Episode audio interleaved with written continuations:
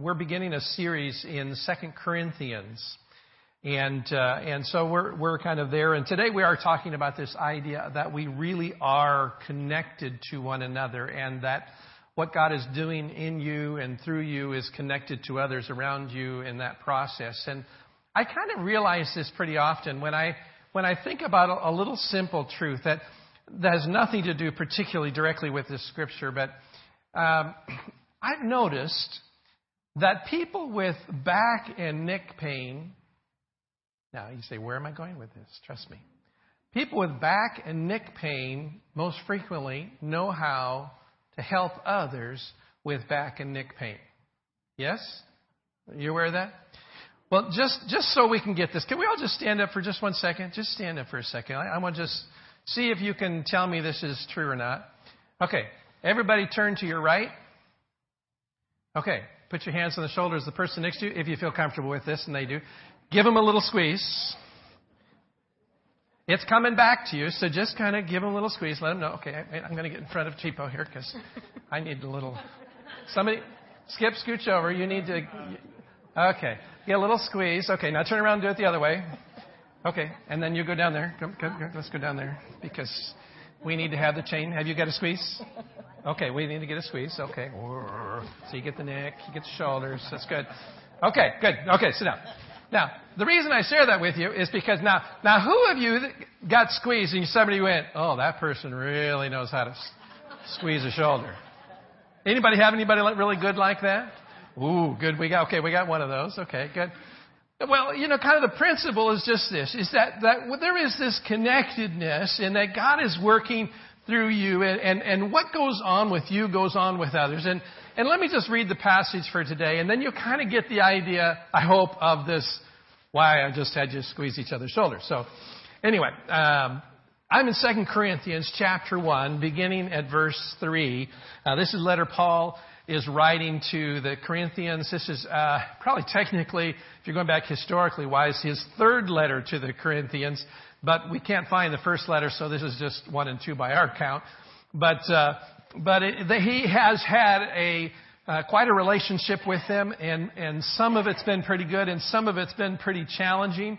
And this letter, uh, a lot of it is continuing to just deal with some of those challenges and rejoice in some things that have been resolved, but still talking about issues that this church, it's really, it's a mixed church of uh, you have Gentiles, that is, people who don't have a history in the Old Testament, that kind of thing, and of Jewish believers. They've come together, this, this group. And so they are, you know, dealing with kind of learning some stuff and then brand new stuff and then learning some stuff, uh, relearning how that fits out of a Judaistic mindset into a, a Christ at the center of it all. And so he's dealing with a lot of stuff and there's been a little conflict, but but here's Paul writing to them uh, in verse 3. It says this Praise be to the God and Father of our Lord Jesus Christ, the Father of compassion and the God of all comfort. By the way, uh, this is a very common phrase. This uh, typically was the God of mercy, the God of all compassion, the God of all mercy. And, and Paul adds to it not only mercy, but he is the Father of all comfort. And he says, who comforts us in all our troubles so that we can comfort those in any trouble with the comfort we ourselves have received from God. Are you beginning to understand the idea of I'm rubbing your shoulder and you're rubbing my shoulder? That kind of idea. For just as the sufferings of Christ overflow into our lives, so also through Christ our comfort overflows. If we are distressed, it is for your comfort and salvation. If we are comforted, it is for your comfort which produces in you patient endurance of the same sufferings we suffer. And our hope in you is firm because we know that just as you share in our sufferings, so also you share in our comfort. We do not want you to be uninformed, brothers, about the hardship we suffered in the province of Asia. Now, do you know where the province of Asia was for these guys? Uh, not far from where the Hardisons are going. Uh, we were under great pressure, far beyond our ability to endure, so that we despaired even of life. Indeed, in our hearts we felt the sentence of death. But this happened that we might not rely on ourselves, but on God who raises the dead. He has delivered us from such deadly peril, and He will deliver us. On Him we have set our hope that He will continue to deliver us as you help us by your prayers. Then many will give thanks on our behalf for the gracious favor granted us in answer to the prayers of many. Uh, Paul is using this passage of Scripture and, he, and he's talking about comfort as this unifying fact of the reality of our relationship with Christ and the body of Christ. And he uses this word comfort, if you notice there, ten different times in its various forms. He uses that word comfort. It's, it's a big deal for him. He, he is really connecting this idea of the God of the Old Testament, who is oftentimes, but especially in the book of Isaiah, called the God of comfort, the one who brings comfort to those who are afflicted. And, and Paul has this connectedness between the Old Testament and what's going on. But we also see this idea of comfort. He, he's saying to these Corinthians, I'm offering you the comfort of God. This is a strengthening, a strengthening of your lives, an encouragement to stand by one another, an encouragement to stand firm in the faith and not be shaken by the things that are going on around you. And into all of this, he says, it is the God of mercy and the Father of all comfort. There is no comfort that does not come from Him. The God of all comfort is this one who draws us together in every situation that we face. There is no enduring comfort apart from God. And into that connectedness idea, I'd like us to think about three things as we kind of talk about this. The first thing is simply this is that everything depends on God. If you're taking notes, it's in your outlines in your bulletin. Everything depends on God. Verse 3 tells us that, that it is God who is the author of all comfort. There, there is no comfort apart from Him. it, it is just God. It, it tells us in, in verse 8, the second half of verse 8, it says that, that this situation that they were facing, the suffering that they were experiencing, was beyond their ability to cope with it. It's stuff that's bigger than us. Have you ever been in a situation that's bigger than you? And you just go, I don't know how to do this. But God, you're going to see me through.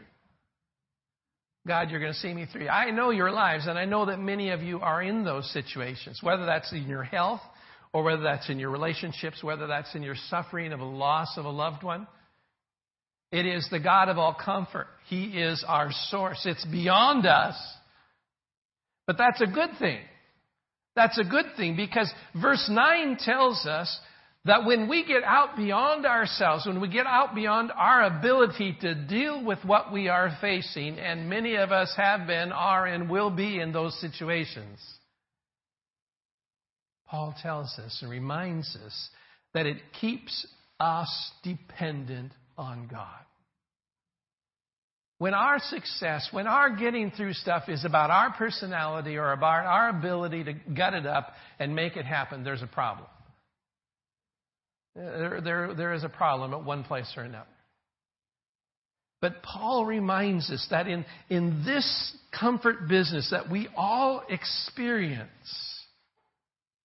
we are dependent upon God to see us through. It is all about God, first, middle, and last. The second thing I really want us to understand out of all of this is that, is that God never wastes a hurt. I wish that was original with me, but it's not. Uh, God doesn't waste the things that you experience in your life. Paul sees this connectedness between the sufferings that Christ had, the sufferings that he's having, and the sufferings that the Corinthians are having. And he says, in the midst of that, we are sharing an experience that participates, all of us, with God. There was probably also something else going on in Paul's mind. Uh, his whole apostleship had been called into question in, in the Corinthians, the first letter of Corinthians that we have, and, and more in here. There is even a point where he says, if, if God is so good to you, If you're really who you say you are, and Paul's saying, I am an apostle by the will of God, then why are such bad things happening to you? Have you ever had that? And so they look on his life and they say, Paul, if you're an apostle, why are you in jail? And why are you persecuted? And why is this stuff happening to you? And Paul's saying, I'm identifying with the suffering of Christ. That doesn't negate my apostleship. In fact, it gives it the authenticity of my apostleship because God is honored in the midst of it. God takes me through those things. It's not about me, it's about God. And He's using that to proclaim who God is. We'll get into more of that as we kind of work our way through uh, the Corinthians, uh, Second Corinthians there, when he talks about the sufferings that he's experienced and the hardships that he's had, and, and they are significant if you read through his life history. But he says, in the midst of all those sufferings, in the midst of all those difficulties, God is still my comfort. And the comfort that I have received, with which I have received it, I give it to you. And we pass it on. You see, many of you have had that. You, you have experienced the loss of a loved one. You've experienced serious illness. You've experienced rejection and persecution. You've re- experienced major physical ailments. And in the midst of that, I know your stories. Because you stand tall. You say, But God is working in my life even so.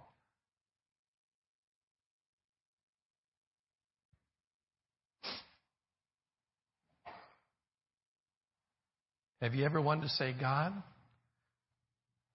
could you just stop trusting me so much to make it through this stuff?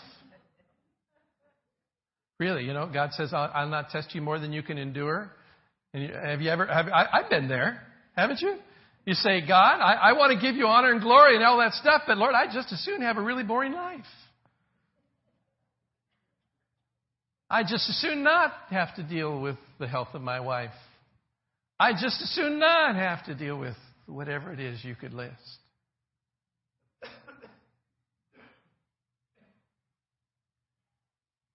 But it is what it is.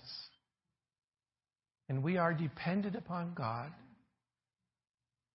And in the midst of our suffering, our persecution, the rejections we've experienced,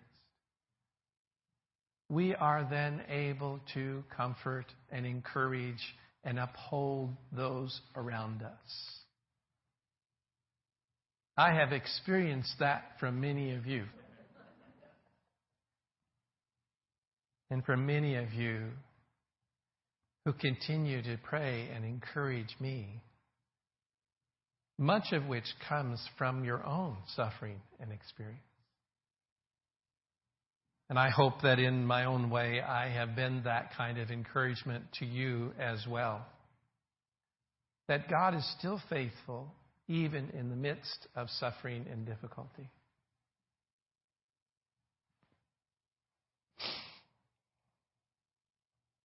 Last thing I want us to understand is this. And Paul brings it all back together. He, he's saying, Christ has experienced these sufferings. I've experienced sufferings. And you all too have experienced sufferings. But he says this He said, What binds us together in the midst of all of that are our prayers. It is our prayers that really do make a difference. You know, one of the things that I love about both of these couples, and I'm going to miss so very much, is their leadership in prayer. Uh, they are people who really live out the reality of the fact that I, we really do believe that God answers prayer. We really do believe that God works in the midst of those things. And Paul is saying to them, I am yet going to be delivered because of your prayers, because of your intercession. And that prayer itself becomes part of their connectedness in their relationship. So that's kind of why I didn't want to pray for them earlier.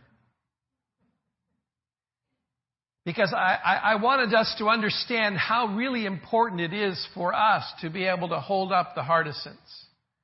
They are going to a place that I don't think uh, many of us, including myself, would probably have uh, signed up for.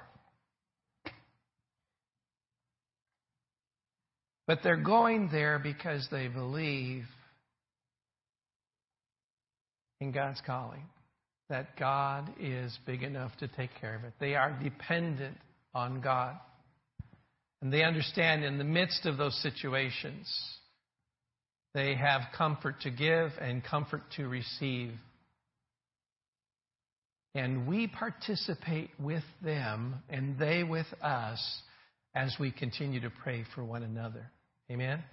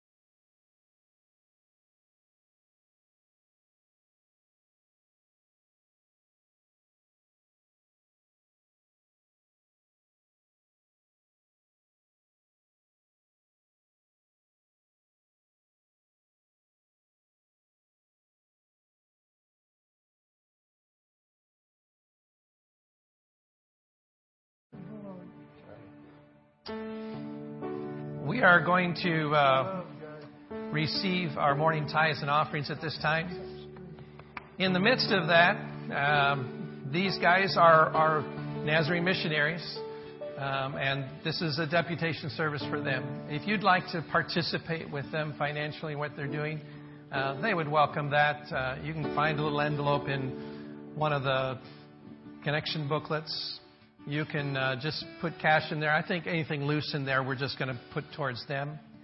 Um, there's also online. If you want to go online, you can. Uh, we have a giving app that you can just click on that, and there's a link to uh, give specifically for them. And um, God is good. Amen. He has blessed us abundantly. He calls us, and we follow. Amen. Ushers, come. Father, into your hands do we present all that we are. Our very lives, most importantly. But Lord, our time and our resources and our talents as well do we give to you. Lead us and use us. Bless, Lord, the gifts that we bring. Be honored in it all, we pray in Jesus' name. Amen.